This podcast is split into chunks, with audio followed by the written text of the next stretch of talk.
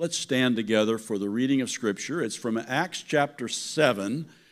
It's a very long section, and if we read the whole thing and didn't leave anything out, there wouldn't be any room left for Joey to speak. And he's got a wonderful message to bring to us today that addresses the passage that we're about to read. I'm just going to read parts of it, and he'll walk us through the larger narrative in the message. Hear then the word of the Lord.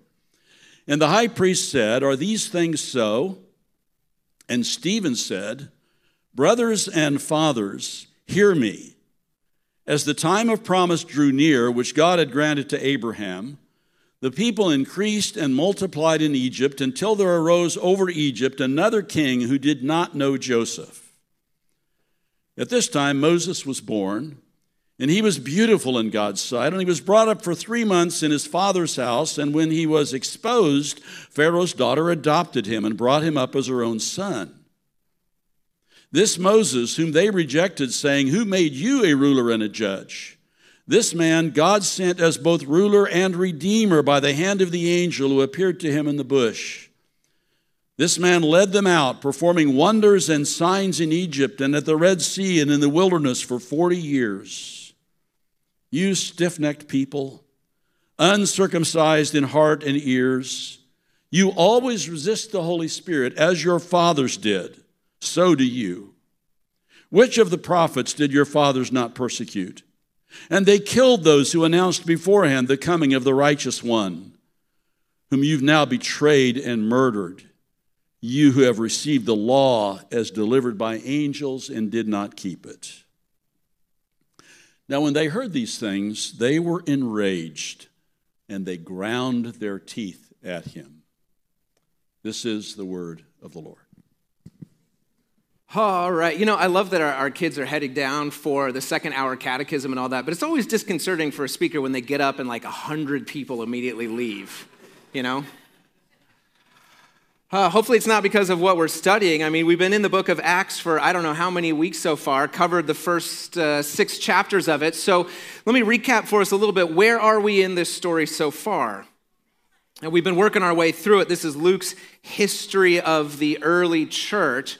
Remember, it's a history that he wrote up for the sake of a Greek Gentile convert to Christianity who wanted to know that the, the faith he had come to was rooted in real events in history and was reasonable and reliable and believable, right? Now, we're only seven chapters into the story, but we've already seen how the Jesus movement, how Christianity is rooted in the Jewish expectations for how God would rescue the nation of Israel. Actually, the story is bigger than just Israel, uh, and we're, we're right on the cusp of watching the early Jesus followers kind of figuring that out. See, it's the events that uh, Pastor Jeff led us through last week, what we're going to look at today, and then again next week. It's these events that push the early church out of Jerusalem and out into the rest of the known world. So let's take a look at Acts chapter 7. Uh, my wife and I have been married long enough, 18 years now, uh, that we have figured out all the little shortcuts and quicker ways to kind of get across a point that we're trying to get to the other person, you know, without needing to take like whole paragraphs to explain what you're trying to say. So, for instance, if my wife wants to point out to me that my behavior in a particular situation is, you know, not the greatest, uh, maybe I'm like trying to control the situation or I'm just making unilateral decisions on, on behalf of the family, or more likely than not, I'm kind of pontificating so others will be impressed at the learning and erudition that I bring to a particular situation. She just cuts right to the chase by just saying, hmm, You sound a lot like your dad. it's like, oh, right? Now, my dad's a great guy. Uh, but he's got his quirks and his deficiencies. We all do. Uh, but saying, you know, you're kind of acting like your father is, is sort of a, a, shortcut way of saying that the, there may be some patterns of behavior that are evident in my dad's life that are being echoed or repeated in my life. Sometimes that's good, and sometimes it, it's not. Uh, so when my wife says, Oh, you sound a lot like your dad, uh, that's just kind of a way of saying, Be careful, right? Be careful. You, you might be acting just like your father. Now, I got to tell you, first hour thought that was hilarious. Maybe because they've all like they they've been married long enough that they've got this the, this shortcut language figured out, or maybe it's because as one person told me they've been married long enough that they know that you're just like is off limits, and you never say it if you want to say happily married. So, moral of the story is I think we should never say you're just like. But it's, it's, it's that kind of uh, statement. Be careful. You, you, may be acting just like your father. That's the, the dynamic that's happening in this uh, long and, and complicated passage that we're going to skim through this morning. See, we're at this turning point in the narrative where the action is speeding up. False accusations are flying, and one of the great leaders of the early church is on trial. And we're wondering what will happen next. And it's right at this moment that we want Luke to rush forward and tell us what happens, keep the action moving, that he slows us way down and gives us the longest recorded speech in his story of the early church. And it's a speech that ultimately boils down to kind of one main charge or accusation or idea. Be careful. You might be acting just like your father. Be careful. So let's get into the speech. Let me show you what I mean. Uh, now, you noticed, as Pastor Tom said, we didn't read the entire 53 verses as the scripture reading before the sermon this morning because we tried it, and it's longer than we're normally comfortable standing and listening. In fact, uh, yesterday, while I was doing some other chores, uh, I listened to chapter 7 on repeat, and every time I listened to it, by the time I got to the end, I'd forgotten what the beginning had said. It's a long reading. Also, remember, uh, like, we have these, you know, books, journals, whatever, but Luke's writing on a scroll. Scrolls aren't cheap. There's no such thing as infinite scroll at this point. It scrolls, thank you for the two nerds that got that one. Um, really appreciate it. And the technology has limits to it. It can only be so long. So if Luke is going to give this much speech to, or this much space to one speech, you know it's in there for a really good reason or maybe more than one really good reasons. I think there are at least two, and actually, by the time we get to the end, I'll uh, uh, see if maybe there's another third reason why this is included. Uh, the first, of course, is just it moves the narrative along. If you remember the passage that Pastor Jeff led us through last week, we saw how Stephen was falsely accused of blasphemy against Moses, against God. Uh, they said he was teaching that the temple was past its point of usefulness, that Jesus had superseded the law, that all the rituals and customs of Israel needed to change now that the Messiah uh, was here. But Luke, in, in the way he tells this story, it's fascinating. He tells the story and hits all the same story beats, like the, the same kind of things happened to Stephen that happened to Jesus. Stephen is accused of blasphemy. Uh, the religious leaders stir up the crowd. They instigate and solicit false testimony against him. They bring up the issue of, you're saying Jesus said he'd destroy the temple even after the speech, when he's being stoned, sorry, spoiler alert, when he's being stoned, Stephen acts just like Jesus. He lifts his eyes towards heaven. He gives up his spirit. He prays that their sin would not be held against them. Most of those details, actually, Luke doesn't include when he tells the story of Jesus' crucifixion. Matthew and Mark do, uh, but Luke doesn't. He, he kind of saves those details for Stephen's trial and execution showing us, I think, that, that Stephen's not really the one on trial here. Jesus is. This is Jesus' last big trial in Jerusalem before the Jewish leaders, before he is ultimately and finally rejected by the leaders of Israel. I think that's the first reason that Luke includes this whole big, long speech. The second reason, though, is that, that Luke also has to explain for his readers why the Jewish leadership rejected and ostracized the Jesus movement. When Jesus was clearly the true Messiah that Israel had been waiting for. I mean, think of the evidence. Jesus was killed and resurrected. He appeared all over for weeks. Jesus' followers were able to perform miraculous healings and signs and wonders in his name. His followers would rather take a beating than pretend that they didn't see what they said they saw. So you can imagine a, Gentile, a, a Greek person, reading the story so far and asking, but if, if Jesus is the Messiah for Israel, then why is Israel not like accepting him? Why are they rejecting him? With all of that evidence, why would the leaders reject Jesus as Messiah? Well, that's one of the questions that Stephen's speech has to answer. Turns out they're a lot like their fathers. So Let's jump into, into the speech. Now, going through the speech, of course, point by point would take us quite a few weeks, and it's not really fair to take one speech making one point and then like break it up into three or four sermons. Uh, so instead, we're going to skim our way through it, highlight a few of the important points that Stephen makes, which means I can't comment on everything. So if there's a, a verse or a part of the passage that you're like, why is that in there? What does that mean? Text the, the question to the, the number that's up there on the screen, and we'll cover it. We'll try to make sure we address it in Cut for Time. That's the podcast we record midweek about the sermon and you know all the stuff that we didn't have time to say. And with 53 verses, there's a lot of stuff I don't have time to say. So I'm going to stop talking about how I don't have time to say things and just, you know, say things.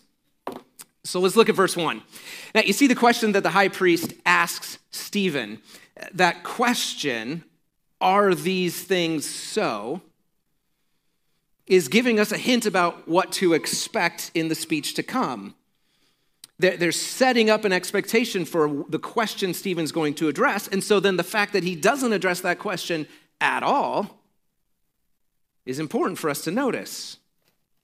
So the high priest says, Are these things so? And of course, these things refers back to the accusations, the false accusations made against Stephen. But his rebuttal, his response, doesn't actually respond to those accusations. Uh, instead, he kind of takes a step back from them and tells a story that pushes back on the assumptions behind the accusations. There are things that the religious leaders are assuming are true that he actually needs to push on a little bit if they're going to understand the proclamation of the Messiah, of Jesus. See, in the minds of the leaders, in the minds of the religious authorities, the law and the temple are ultimate realities, absolute and eternal.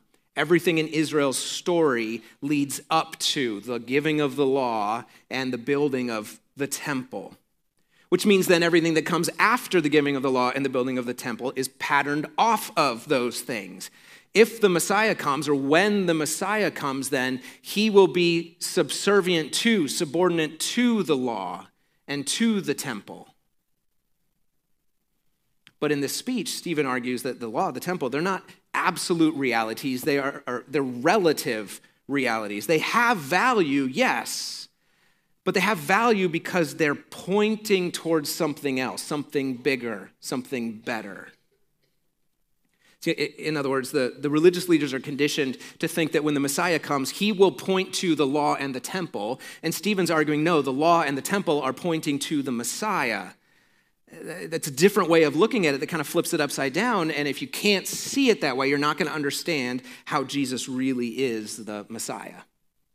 So, as we jump into the speech, we notice Stephen doesn't defend himself, he doesn't answer the accusations against him. Instead, he turns the accusations back on the leaders themselves and confronts their bad theology of the law, their bad theology of the temple. And then he follows it up with this full frontal attack Be careful, you might be acting just like your fathers. All right, so the speech itself, it's not a formal argument. He doesn't say point one, point two, point three. It's actually a narrative, a retelling of Israel's history in a way that makes some specific claims about how God works, how God has worked. Actually, it's a, a chain of smaller stories, four smaller stories, uh, that he then applies to uh, the council, these guys that are, are uh, questioning him right in front of him. It's four shorter stories. It's, it's Abraham, and then Joseph, and then Moses, and then the story of the temple itself. Uh, the most space is given to Moses, so we're going to speed through Abraham and Joseph until we get there and then see how Stephen applies it. But the first vignette, the first kind of short story he tells, is verses 2 through 8, and it's about Abraham. And the point in telling this story, the point that Stephen's getting across is well, he starts out by reminding these people who are listening to him, reminding them that God's presence, God's glory, is not confined to the temple. God's presence and God's glory aren't restricted to just the temple. And so, if God's presence isn't restricted to the temple, then proper worship of God is not restricted to just the temple either. We see it there in verse 2. Brothers and fathers, hear me. The glory of God appeared, or the God of glory appeared to our father Abraham when he was in Mesopotamia, when he was still in a pagan land, before he was, you know, here in the promised land where the temple is. God's glory, God can manifest his presence anywhere, even in a pagan land.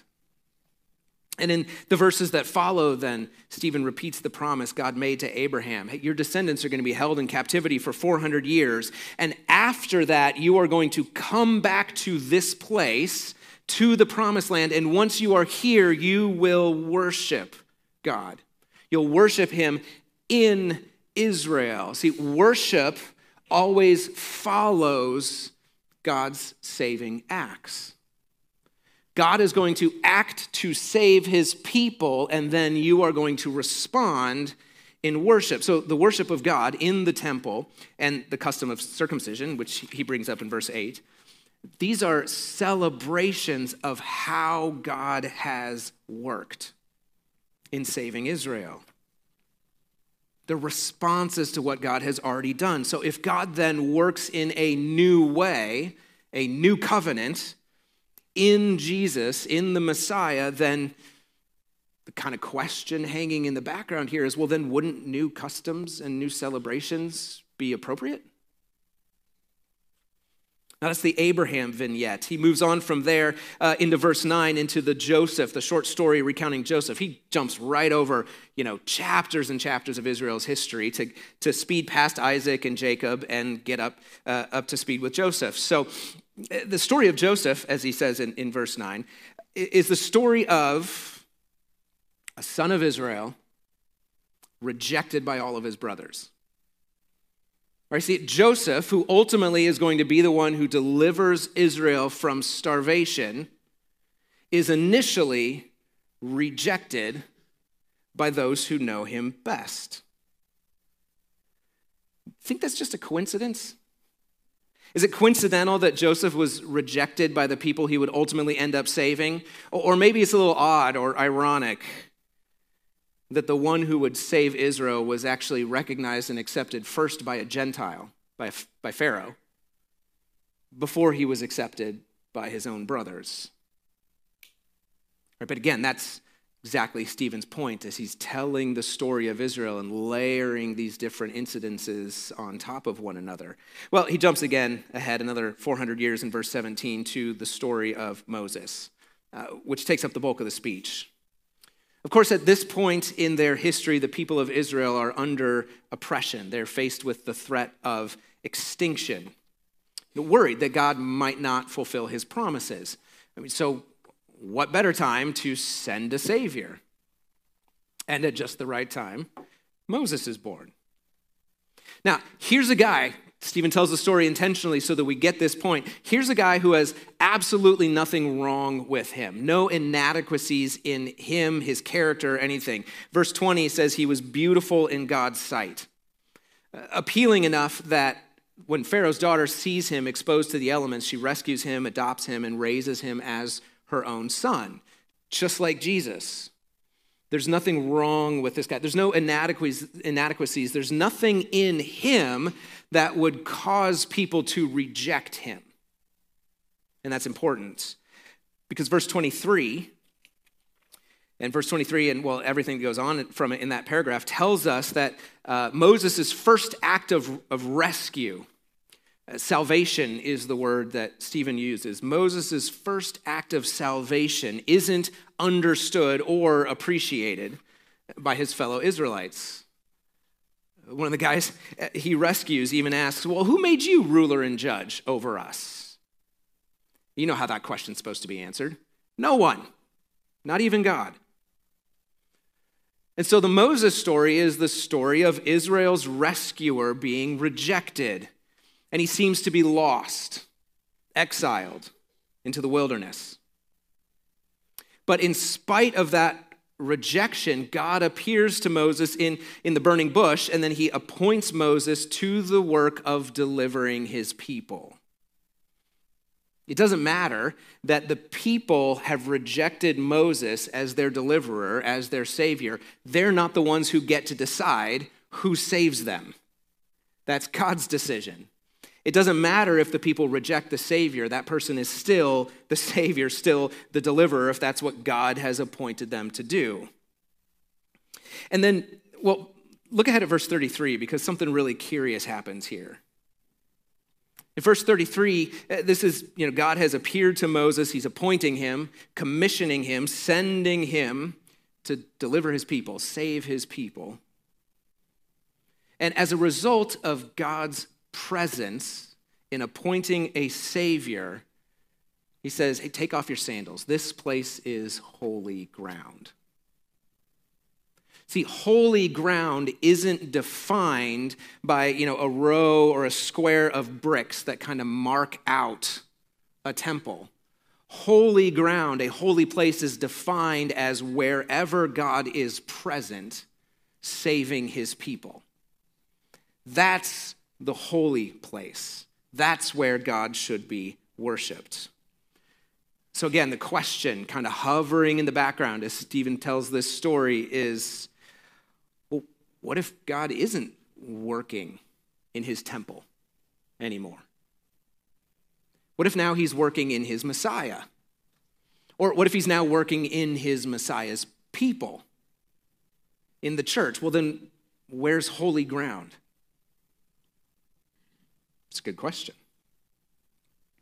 Now, Stephen goes on to argue that, in fact, they actually should have anticipated this, expected that God might work in this way, in a new way, in a new Moses, because Moses himself said, God's going to bring another prophet just like me.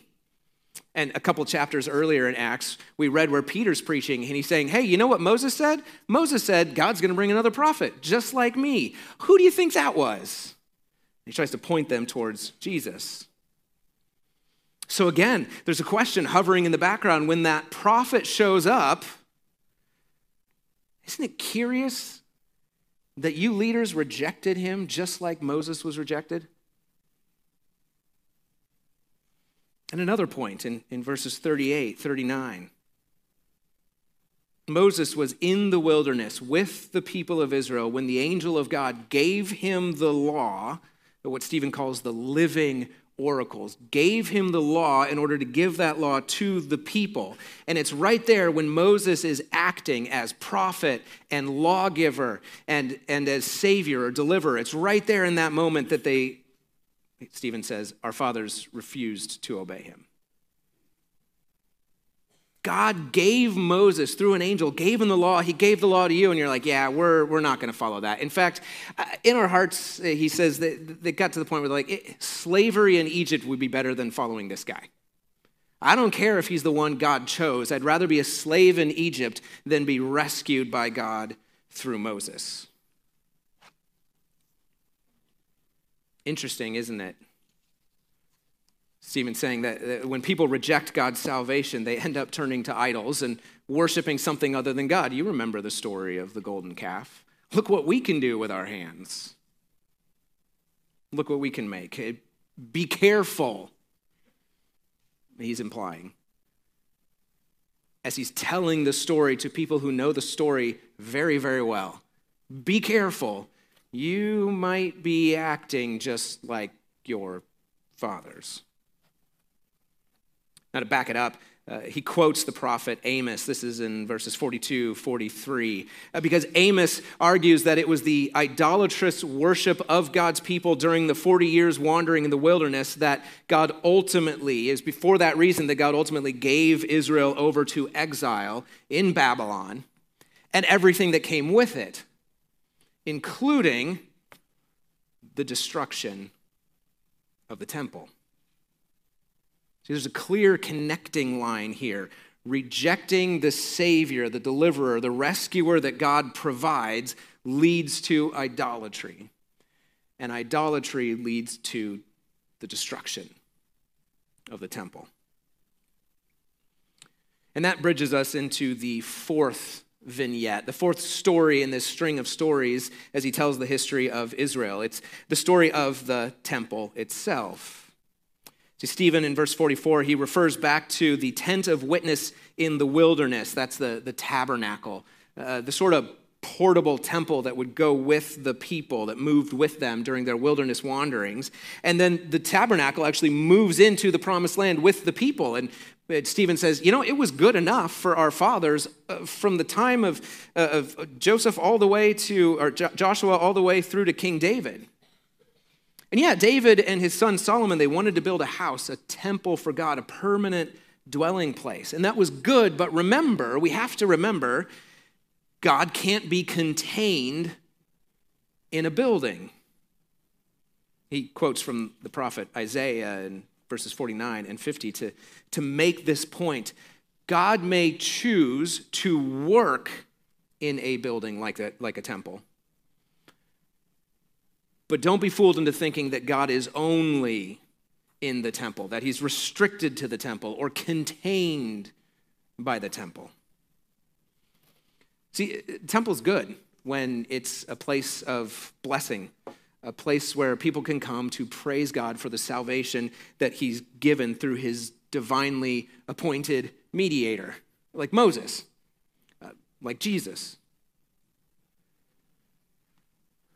But the leaders of Israel don't think of the temple that way. They think of it as a house for God to rest in, a house they built with their own hands.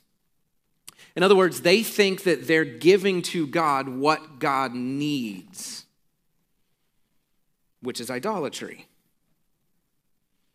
It's not that they don't think God's presence can't be found in the temple, it's that they think God's presence is only found in the temple, that it's confined to and restricted to the temple. And because they've built God a house, contained him, with him, him within the temple, they're performing all the right rituals, then they think they can manipulate God by their performance, uh, almost like, like some sort of magic. Just do the right thing, put the right thing in, get, the, get what you want out. That's idolatry. The temple is great as long as people there are praising God for the salvation he has provided in his Messiah, in Jesus. But if they're not, then the temple necessarily becomes a place of idolatry where God's saving work in the world is being ignored. And those four stories bring us up to verses 51 and 53, where Stephen applies the story of Israel to the men who are questioning him. Now, if you read all the way through this, it might kind of jar you the quick shift into verse 51. It's like there's a whole lot more story still to tell about Israel, but he's told the parts of the story that he needs to tell in order to make his point. As he refers to them, he immediately turns now, he's not associating himself with them anymore. None of this, our fathers or our ancestors at this point. He looks at them and says, You stiff necked people unwilling to think out and think through and see what you were supposed to see all along. You stiff necked people, you are uncircumcised in heart. That's a common Old Testament saying for someone who's outside of the covenant relationship with God. But more than that, uncircumcised in heart and ears. You don't even have the ability to hear when the Messiah is proclaimed to you. As your fathers did, so do you. At this point, he's not even saying, be careful. He's just saying, you are acting just like your fathers. He's bringing home his main point. Just as throughout Israel's history, the rulers and the leaders and the elders of Israel have missed God's salvation and rejected his prophets, well, these guys, these leaders today, are resisting the Holy Spirit, persecuting the prophets, the people who proclaim that God's saving work has come in the Messiah. Even worse, He, he says, just like how your fathers killed the prophets who announced that the righteous one is coming, now that the righteous one has come, you guys went even further and killed him. So, who should really be on trial for circumventing the law and denigrating the temple? Not Stephen the way he tells the story of Israel and then turns it there at the end and applies it to them, he's telling them very clearly you have rejected the salvation that God offers in the Messiah. You've turned the temple into a place of idolatry. You've nullified your obedience to the law by rejecting the Savior. You're acting just like your fathers. And they understand exactly what Stephen's saying. Like they're picking up what he's putting down. Verse 54 tells us now when they heard these things, they were enraged and they ground their teeth at him. And then the verses to come say, and then they dragged him outside of the city and lynched him. They stoned him. So, what do you think? Successful speech? What would the speech teacher give it? Didn't answer the question, got himself killed. That's a it's at least a passing grade, right? Because it's the longest speech in, in the whole book. Well, I think Stephen gets his point across, but maybe he doesn't get his point across to them. It's more about getting his point across to us. Because we got to ask ourselves, like, how in the world does this story, this telling of the Old Testament story of Israel, how does it apply to us? I mean, it's tough, I think, for us to conceive how it might apply, it's very clear if we were Jewish leaders wrestling with the claims that the Messiah of Israel had come, we'd be like, oh, I think I understand what I'm supposed to do with this. But most of us are at the point where we've come to faith in Jesus as Israel's Messiah and as the true Lord of the world. So, what does this story have to say to us? Well, I don't think Luke includes it just for its historical value just in order to show why the religious leaders of Israel rejected their own Messiah. Or because he needs some story to kind of bridge from, hey, the whole church was in Jerusalem and now they're scattered everywhere. How did that happen? This story is written also for us, for the church, so that we get the point. I think Luke, maybe the third reason he includes this whole long speech, is so that followers of Jesus, you and me and, and all of us, we have to recognize that the people of God, the people who are trying their best to follow and obey and love and serve and worship God, the people of God will always face the temptation to hear God's word in such a way that's conveniently matches everything I already think and believe.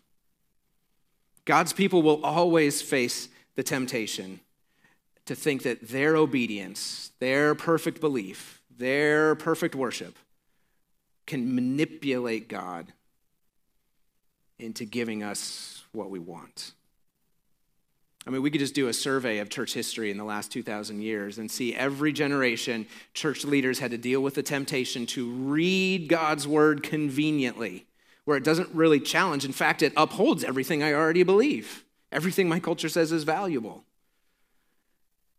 Every generation of leaders has to face again the, the fact that it's so easy to believe that my obedience gets me something out of God that I want more than I actually want God Himself. It's all too easy for us to act just like our fathers. So, where are we? You know, where are we reading God's words in ways that uh, conveniently let us do what we already want to do? Is it when we insist that truth matters more than character, so in defending Jesus, we act nothing like him? Is it when we take articles of faith that the whole church has believed for 2,000 years, and because it's socially awkward or socially unacceptable to believe those things today, we just say, well, that can't be what God really meant? Is it when we read scripture and we find nothing challenging there because all the challenge has been explained away? Well, that's what it meant back then. And where are we trying to manipulate God into giving us what we want? Is it when we bargain with Him and we say, oh, God, if, if you will only do this, then I will do that? Or is it when we think that more prayer, more worship, more tithing, more, more serving, more time in the church will, will obligate God then to, to make good things happen for me. There's something I want God to do for me, and maybe all He's asking is that I pray more, serve more, worship more, love more, and then He'll give me what I want. Or maybe it's when you know, disaster strikes and bad things happen, and we would never say it out loud, but internally we believe that that should not have happened to me because I'm one of those good Christians. Good enough that God should have protected me. Man, it's all too easy for us to fall into acting just like our fathers. But then again, acting like those who've gone before us isn't all bad. It just depends on what story is being highlighted. I think Stephen would have wanted to say in his speech, Our father Abraham was faithful, and you're acting just like our father. That's a good story. Instead, he had to preach, Your fathers killed the prophets, and you're acting just like your fathers. That's not a good story.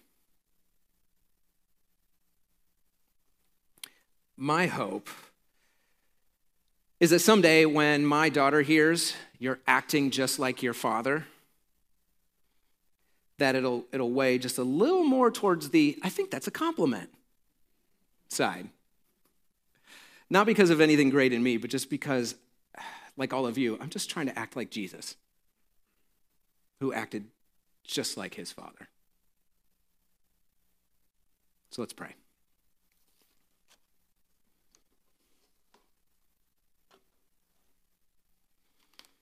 Lord God, we call you Father, uh, not just because that's the way that you have revealed yourself to us, but because if you are our Father, we are your children, then we should reflect you. We should look like you, the things that you love, the ways that you act and behave, the, behave, the grace and, and the mercy that you show, we should find echoes of that behavior in us as well. But Father, we admit that none of us perfectly reflect you. The only one who ever has is your son, and when you sent him as a reflection of you, we killed him and murdered the righteous one. So, Father, forgive us for the ways that we have failed to live up to our sonship, our daughtership, our adoption as your children.